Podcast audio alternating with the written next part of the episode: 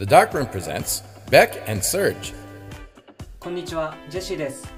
このポッドキャストは、ザ・ダークルームのボスこと斉藤と、私、ジェシーが個性豊かなゲストをお迎えしてお届けします。それでは早速行ってみましょう。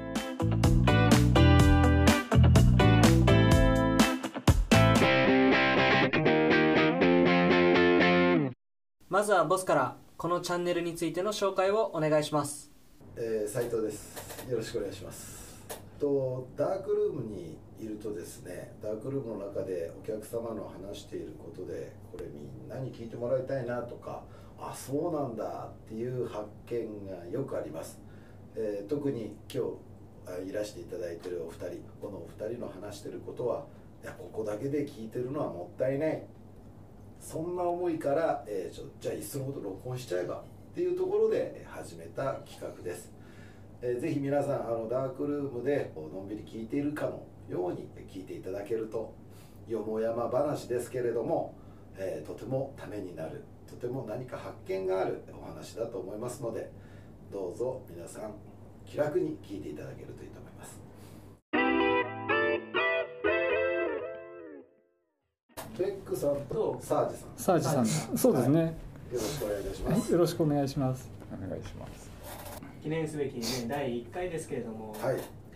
どんなことをお話ししていきましょう？いや僕はねあのーそのダークルームに来てるお客さんっていうのはまあフィルムを使ってらっしゃる方がまあ多くあのーというかほとんどの方がいらっしゃっていてもちろんそのデジタルも使われてるんだと思うんですけれども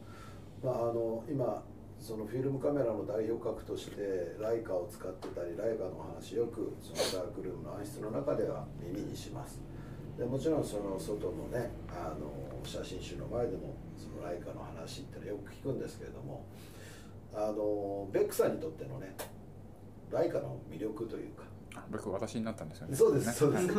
ベックさんにとってのあのライカの魅力ってどんなのかなっていうのをちょっとお聞きしたいなと思ってます。結構一回目に扱うテーマとしては重いですよね。これね。これで終わる可能性が。責任が大きいですね。ストレートストレートです。ライカうーんなんか私のイメージだとなんか親みたいな感じ。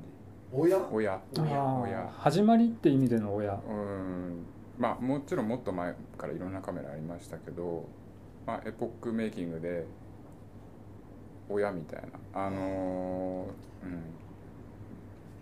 まあいろんなカメラがその後も出てきて誤解をこう恐れずに言うえ言うならばやっぱりライカもライカを超えるカメラっていいくらでもある。うん、別にこだわる必要ないしもっといいカメラなんて全然あってで実際多分一眼レフでは出遅れましたよね。どああ確かで苦戦して倒産もしてでまあ今はニコンキヤノンとは違う規模でかなり独自の戦略でやってってる会社まああのもちろん成功してやってる会社だと思うんですけどあの言われてるほどやっぱり栄光ばっかりじゃないけど親って何で言ったかっていうとあのやっぱり回り回ってライカだよねって言われる部分があって別に自分の親より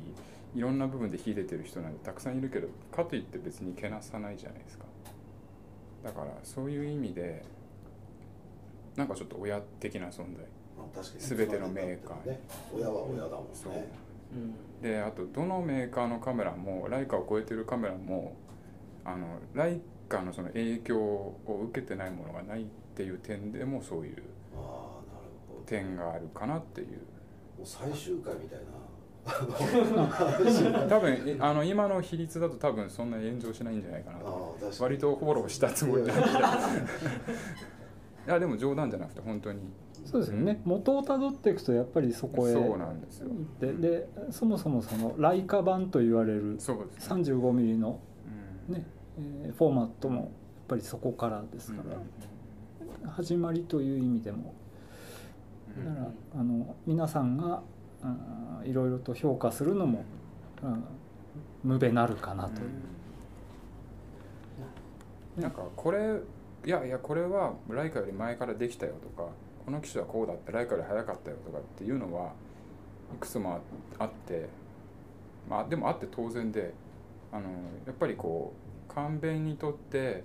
あん簡便に安全に正確にとってそれをプリントしてじゃないですか。だからどのメーカーも目指す方向は道筋は違っても一緒ででやっぱり成功したもの失敗したものがあってそれをライカ作った人も見てきてまあ当然こう参考にパクってやって取捨選択してできてるものなんでそれは探せばここは前からこの機種がやってたよって言えるんですけどそれをやっぱりうまいこと組み合わせていろんな面でこうあの平均的なあの突出してここ100点だけどここが弱点でみたいなカメラとかが多かったと思うんですけどそれをなんかうまく全部80点ぐらいの塊で収めたようなカメラをやっぱ最初に作ったっていうところが大きいん。じゃないかなと思ってそうですね、であの撮影してその後の今度引き伸ばし。でプリントに仕上げるっていうそこまで全部トータルでライカでできるっていうのは。システムで提供してますね最初から。あのだから商売としても間違いのないお客さんを逃さない仕組みができてるっていうのはであのなんていうんですかファンを取り込みやすいですよね。そうですね。そのシステムとしてっていうのはどういう？あだからどうしてもライカっていうとカメラレンズっていうイメージありますけどあの現像機もありましたし、えー、引き伸ばし機ももちろんありますしその他にもフィルムのカッターとか周辺機器に至るまでで、えー、プリントだけじゃなくてフィルムを投影する投影機まであったしっていうもういろんなあとはまあ、えー、と自分のところで作ってなくてよそに作らせてライカメつけたものもたくさんあるんですけどフィルムがあったりとかまあもうありとあらゆる考えられることをやってるのが多かったかなっていうところで、まあ、中盤カメラには手出さなかったみたいですけどね。あそう言われてみるとないそうですねまあいろんなそういう選択肢があった他にあの先にやってたところがあったりとか、まあ、それこそローライとかもありますけど。でも、うん、ねその中盤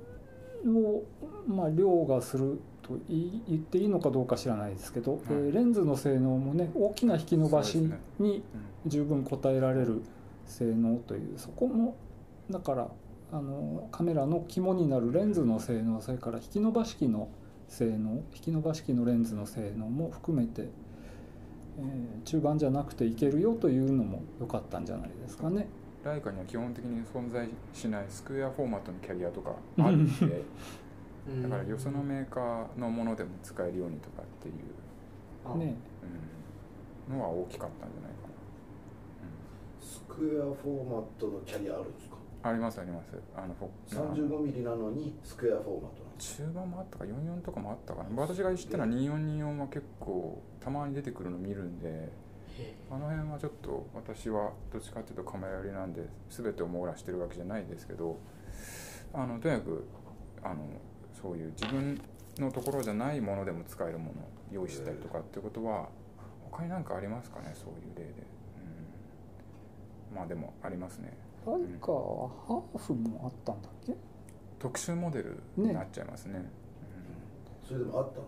とですね。じゃあ特殊モデルそれあんまりだからななんでしょうね。定点観測とかあのそういうあんまり改造ポストライカってあの、えー、郵便局で使われるようなやつは固定焦点で記録用なんで多分そんなに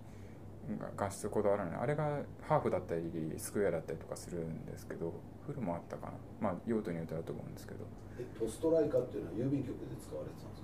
か？通称。まあ他にも記録系だといろんなところで使われてたんだと思うんですよ。あのライカだけじゃなくて例えばあの自動巻き上げ全枚できるロボットカメラとか産業のああいう記録とかに使われるカメラはいろんなところが作っててでライカも一部そういうのを作ってたんでそのポストライカっていうあの小、えー、固定焦点でいくつだったかな？6 0センチとかかなり近いところで、えー、撮り続けるみたいな、普通なんかガチャってこうつけてあのもうつけたらそこのまで、まあ、今だとあの今今なのかな？あのプリクラの中にデジカメ入ってるじゃないですか、はいはい、ああいう感じでもうそういう用途でみたいな、うん、そういうあのカメラはいくつかあ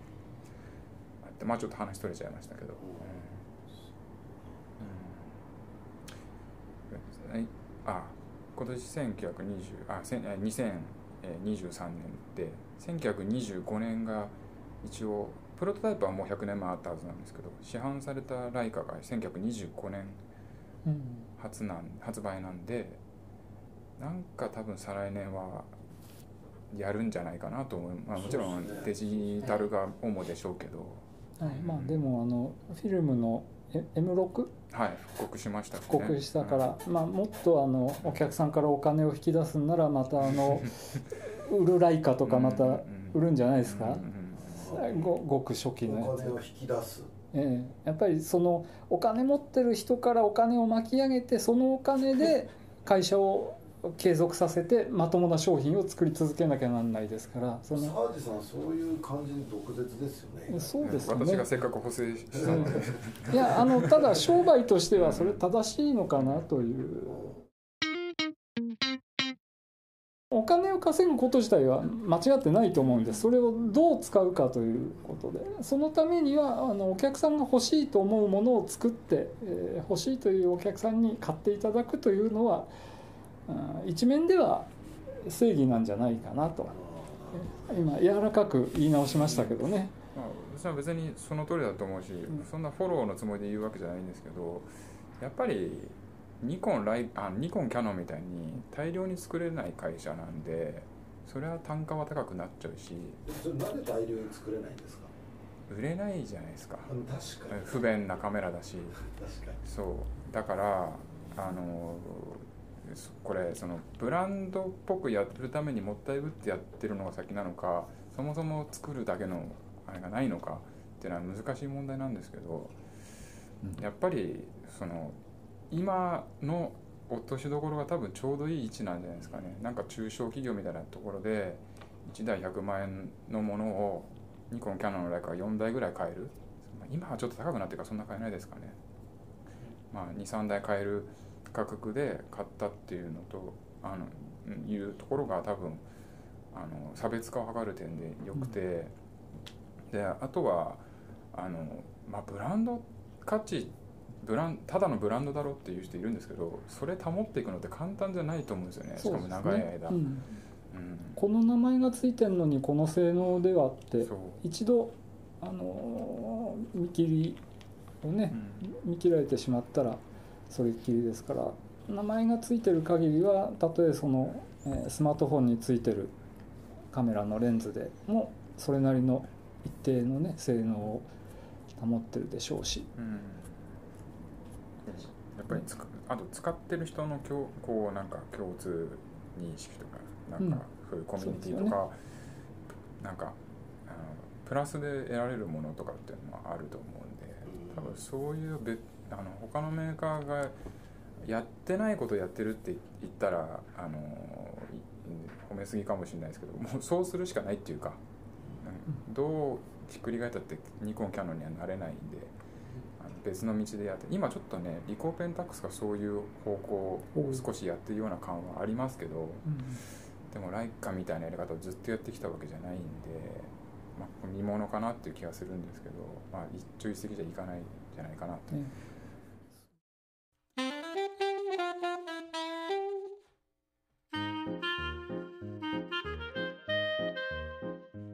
ご視聴ありがとうございます。